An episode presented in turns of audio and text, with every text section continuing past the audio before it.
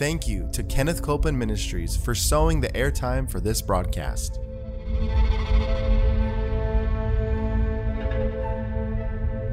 There's enough power in every sick room and in every hospital room to raise up that sick one that may be describing you. Yes, You yes. may be in a sick room.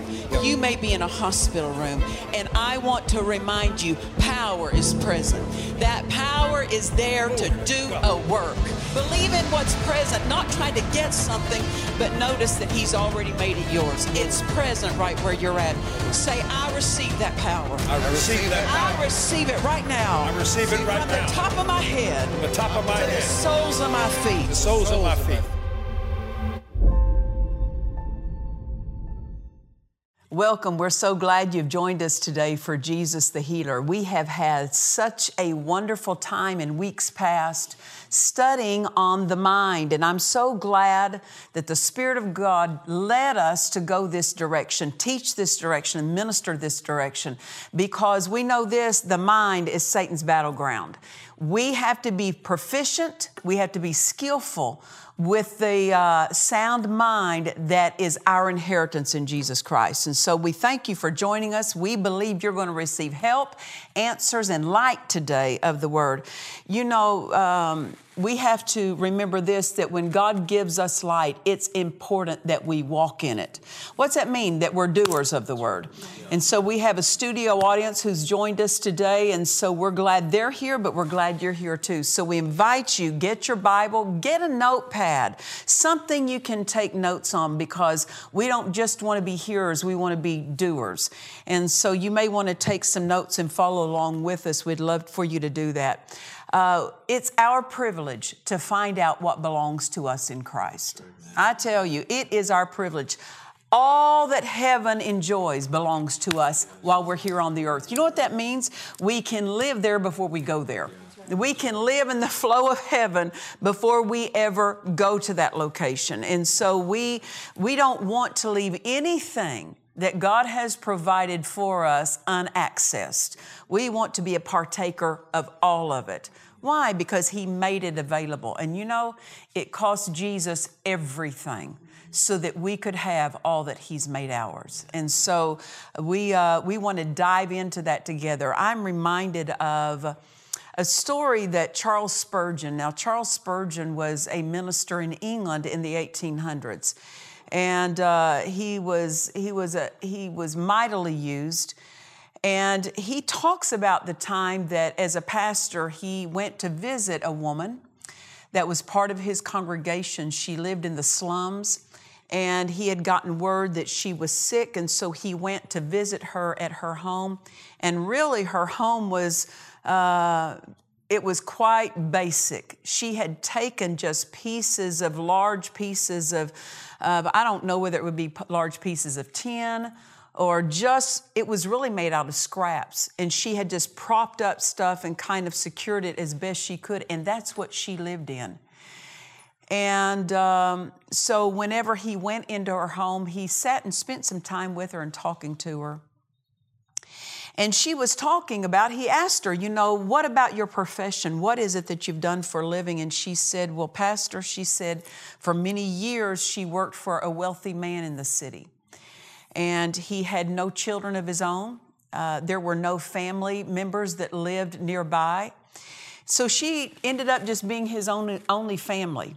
And uh, she worked for him for years. She really became like a family member to him, and he was like a dad to her. And there came the time that he grew in age, and I think she had worked for him for around 30, 40 years, something like that. And there came the time that he died, and he was quite wealthy, and because he had no heirs to leave his wealth to, you know, um, she didn't know, of course, she wasn't involved in his business. She didn't know what he did with his wealth. But before he died, he signed something, just a piece of paper, and he had signed his name to it, and he gave it to her. And sh- because he meant so much to her and played such an important role in her life, that meant so much that he had left her something to remember him by.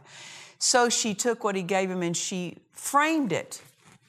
And uh, really, Charles Spurgeon was getting ready to leave her house when he saw this. And then he asked her about this, and this when this is when she told him the story of her employer. And he looked at it and he said, Where did you get this? And that's when she told him about her, her former employer. And he said, Well, sister, he says, Do you mind if I take this for a short time? She said, Well, are you going to bring it back? And he says, Yeah, I'll bring it back. I just want to go check on something. So he took it uh, and he came back later that day. And he said, uh, I would like for you to go with me somewhere. And he took her down to a place of business. He took her to the bank. And they walked in and he was talking to, I don't know if it was, he was talking to the president or to a teller there in the bank. And he said, Sister, he said, I, I saw this and I wanted to let you know if I wanted to find out really what this was before I let you know what I thought it was. She was a woman who had not been educated. She did not learn how to read or write. And when he took her to the bank, he explained to her that he had talked to the president at one point and said, I have this on this man's account. Can you talk to me about this and tell me anything about this? And he said, Oh, yes, this is our, our customer. He's been, you know, banking here for years and he's always kept all of his money here. And we know he died and said, uh, he died without distributing his wealth. We've been holding on to it. It's just part of our banking system. Come to find out, he had signed his whole wealth over to this woman. But because she couldn't read, she had no idea what he had left her. He no doubt thought that possibly she understood what a banknote looked like, but she didn't. He assumed she did. For years, she had that framed, hanging on the wall of her home, admiring it.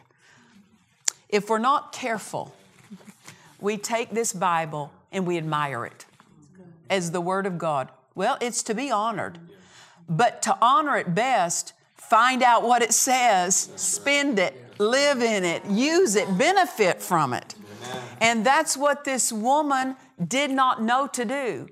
Because she couldn't read, she couldn't write, she had no idea that the wealth of a wealthy man was represented hanging on her wall and she was doing without, while there within her possession was everything she needed. This is what the word is everything we need for life is found in the word, it belongs to us. But if we don't dive in and take time and put forth, the time to study, put forth the time to meditate on the Word, get that Word engrafted into our spirits. Not just simply memorizing it, but driving it into our spirits through meditation, speaking it to ourselves, saying, That's who I am, that's what I have, that's what I can do in Christ. This is where you start tapping into the wealth that has been yours all along. Don't make the mistake that this dear woman made. She loved her former employer, but that didn't mean she had knowledge.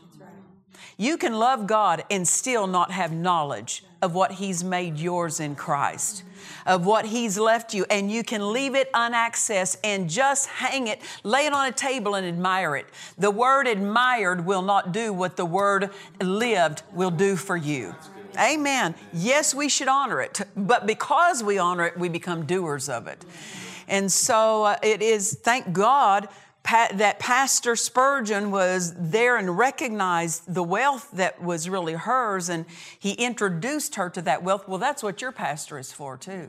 Right. To introduce you into the wealth and help you as you feed on the word and as you as you develop spiritually to help guide you and help grow you up. The holy spirit will use your pastor in your life. So always uh, always choose to have a pastor and the holy ghost will lead you to the right pastor.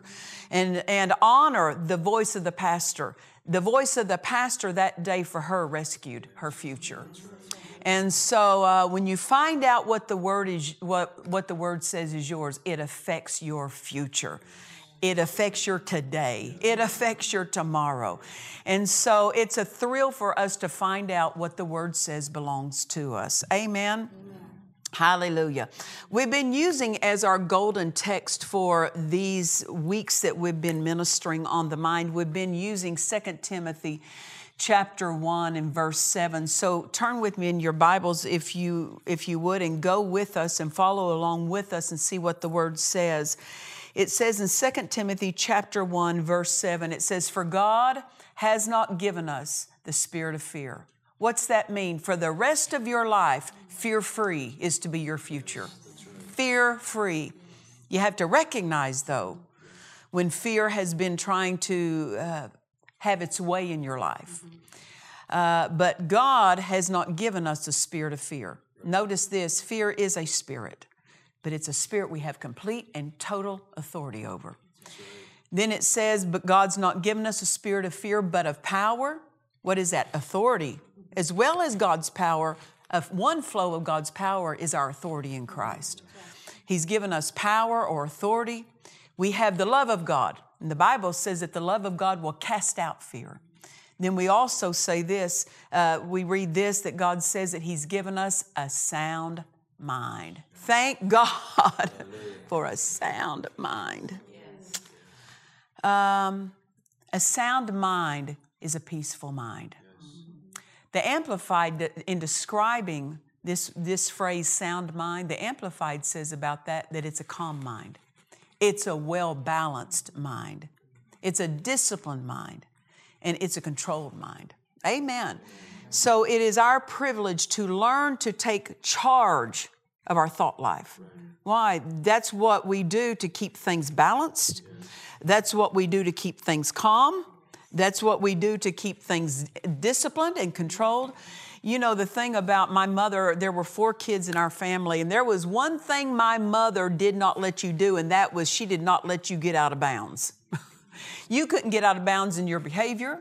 You couldn't get out of bounds in your response. You couldn't get out of bounds in your emotions. She'd say, Stop that right now. I mean, she, it, it was funny because she would spank us and then say, Stop crying.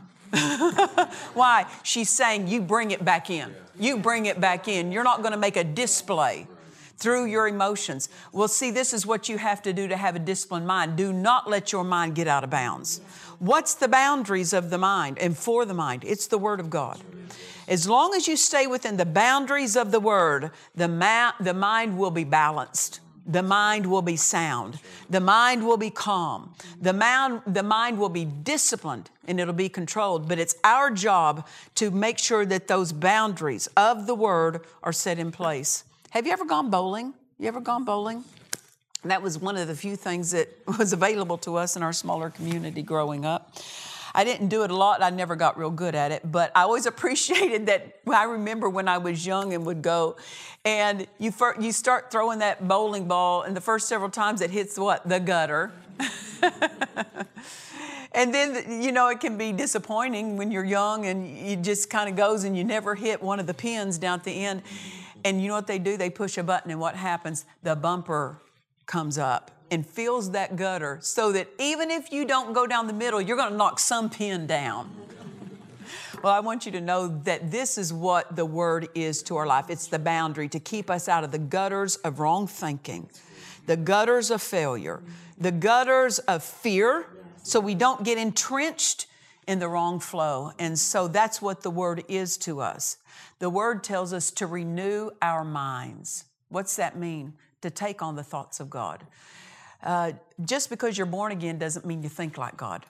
You have to be with Him, around Him, to think like Him. My husband and I, we got married very quickly, not because of any emergency necessarily, but we just chose to get married quickly. and we got married just a few, several weeks from the day we met because God had, God had rather moved in a spectacular way when we met and uh, spoke to me, spoke to him about that this was right. So um, he was 20 years older than me when we got married, and so uh, we just moved right along in that relationship. But I didn't know him that well. Can you imagine? I had only met, I'd only been with him five or six times before, from the time I met to the time I married him. No, that's not the norm. Don't do that. don't, don't try to make that the rule. That's the exception. So don't show up at your pastor's office, you know, with something. Anyway, we won't go too far down that way.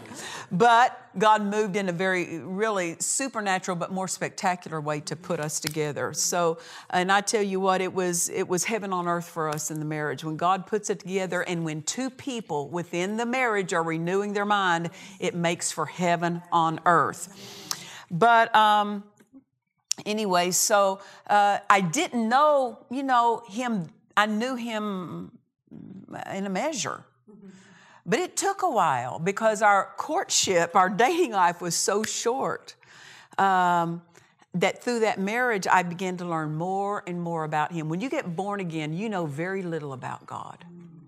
You know something important. You know He loves you. You know He rescued you. You know He saved you. But there is so much to know about Him.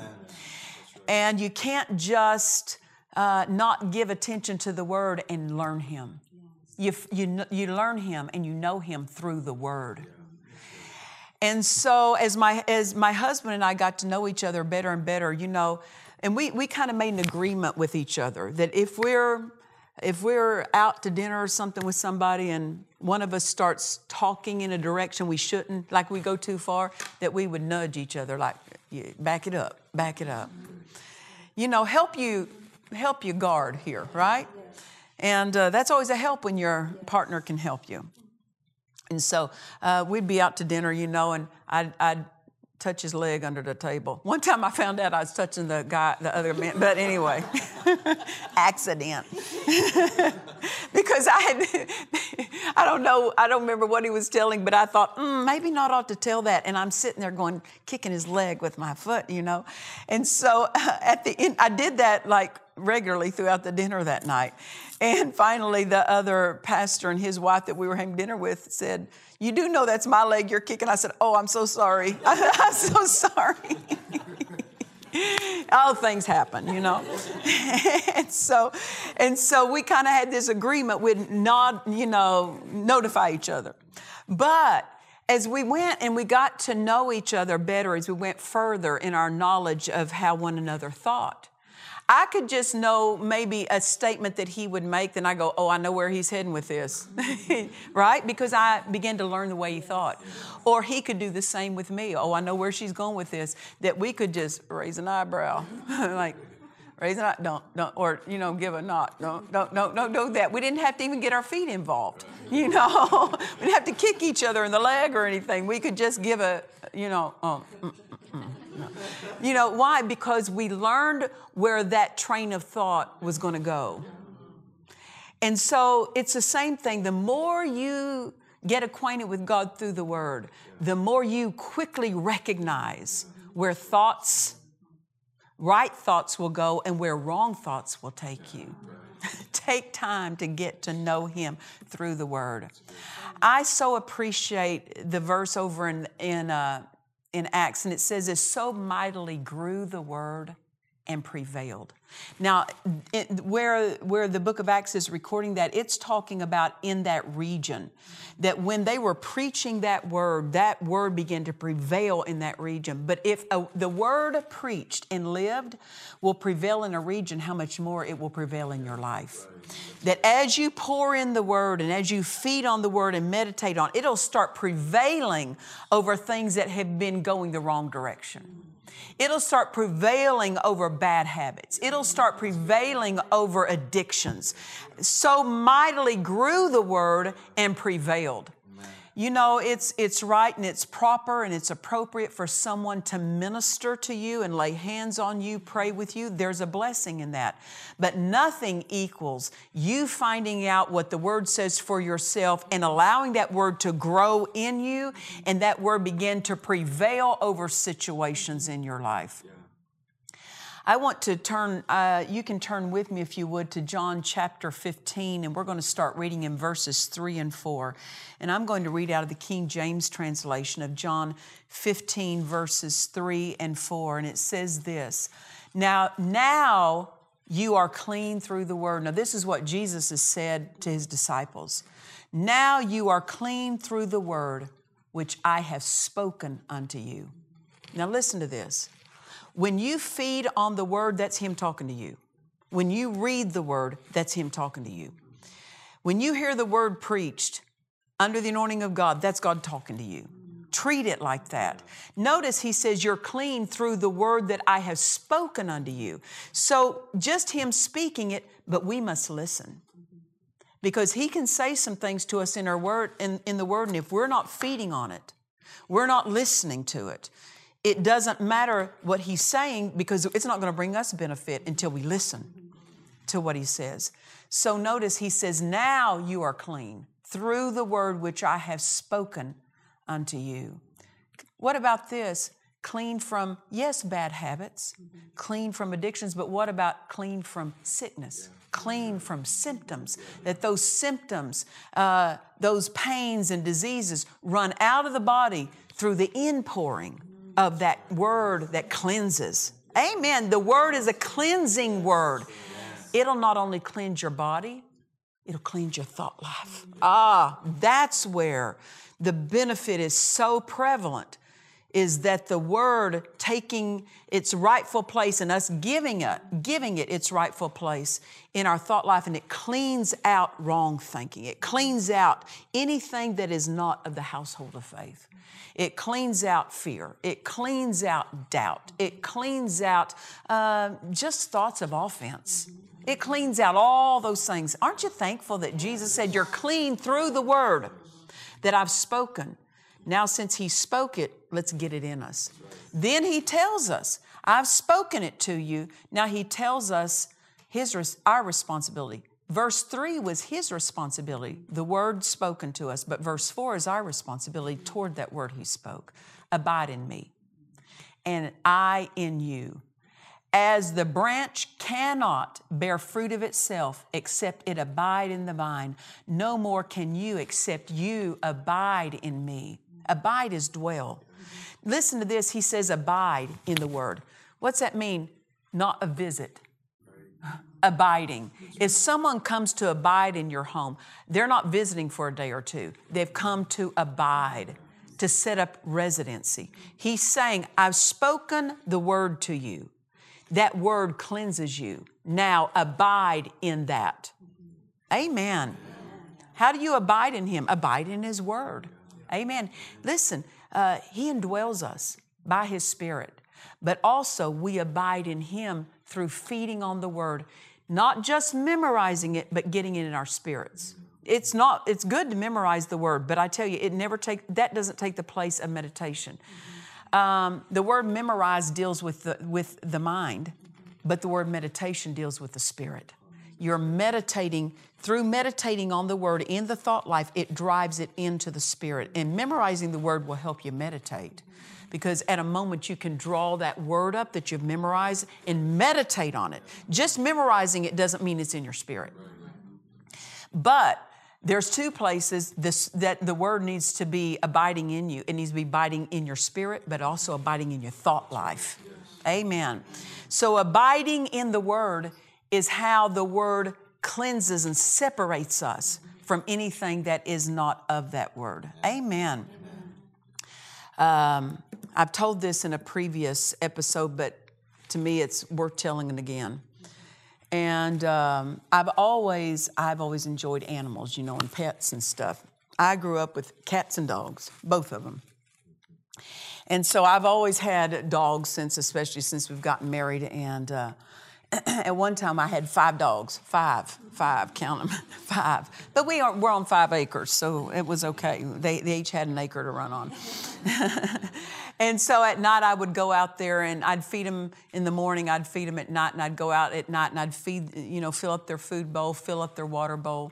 And it just so happened that where it sat was under the, a garage light, an exterior garage light. And so at night, the moths and stuff were flying around that light on the exterior of the garage.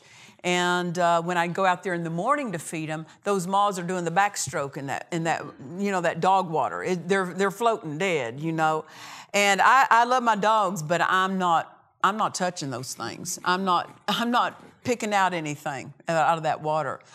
And I, I remember early on, I just tried to take my fingers, you know, and flick them out just get them out so that I wouldn't have to fill up the water bowl again, but I'd just flick them out. When I'd go to flick them out, they'd flick in about, you know, a myriad of different directions. That there, one, there'd go a wing, and there'd go a leg, and there'd go another body part. And by touching it, it multiplied.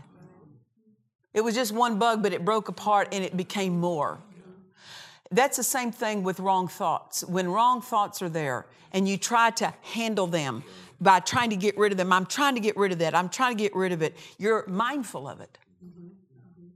And the more mindful you are of it, the more that thought seems to grow. That, that it seems to multiply, right? So I just learned this early on. Don't even touch the bug. While it's even there, I know it's there, just pour in the water. So I'd go over, get the water hose, and I'd turn on the water hose, and that bowl would just overflow, and off would come the moths. Nobody had to touch it. That's what Jesus said. You're clean through the word. Pour in that word, and the word will clean out. Amen. That you're not trying with mental effort. You're not trying just simply with willpower to get rid of wrong thinking, troubling thoughts, worried thoughts. Make and point to pour in the word and then hold your attention on that word. Take your attention off of the troubling thoughts. Oh, yeah, we've all had thoughts that we've let in that we shouldn't have, right? But just because the, the enemy suggestion, suggests them doesn't mean we have to let them in. But we've all at some time let in a wrong thought. Well, he has a remedy for us, and that is just turn on the water of the word and flush it out. Amen. The word will do the work as it gets our cooperation. Amen. Amen. Hallelujah. As we give the word a greater place in our life, it, it comes into a greater flow in our life. Amen. And the thing about God is, He won't force Himself, He will only work invited. He won't work uninvited. So as we feed on the word, we invite God to have that flow of that word. Amen. Abiding in the word and then it starts transforming our life. And that's what belongs to us a transformed life. Amen. We've been teaching on these past weeks out of my book, A Sound Disciplined Mind. I tell you what, it is so important, the truths that we teach here, because we all must become skillful in the thought life, giving the word its place in our thought life. So we ask you, go ahead and get your own copy of it. We'll get it to you. Go to dufresneministries.org and let them know you want your own copy. But until next time we see you, remember this Jesus is the healer. God bless you. To watch or listen to today's message and other messages by Nancy Dufresne, visit DufresneMinistries.org. Please join us for our Dufresne Ministries Miracle Crusade in Georgetown, Texas, at Church on the Rock, September 4th through the 8th. Come expecting your miracle. For more information, visit our website at DufresneMinistries.org.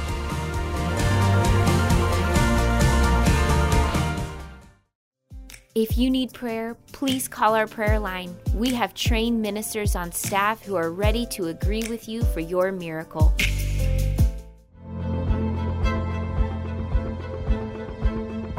We trust you've enjoyed this message. Visit us at DufresneMinistries.org to learn of our upcoming meetings, share your testimony, submit a prayer request, or visit our online store.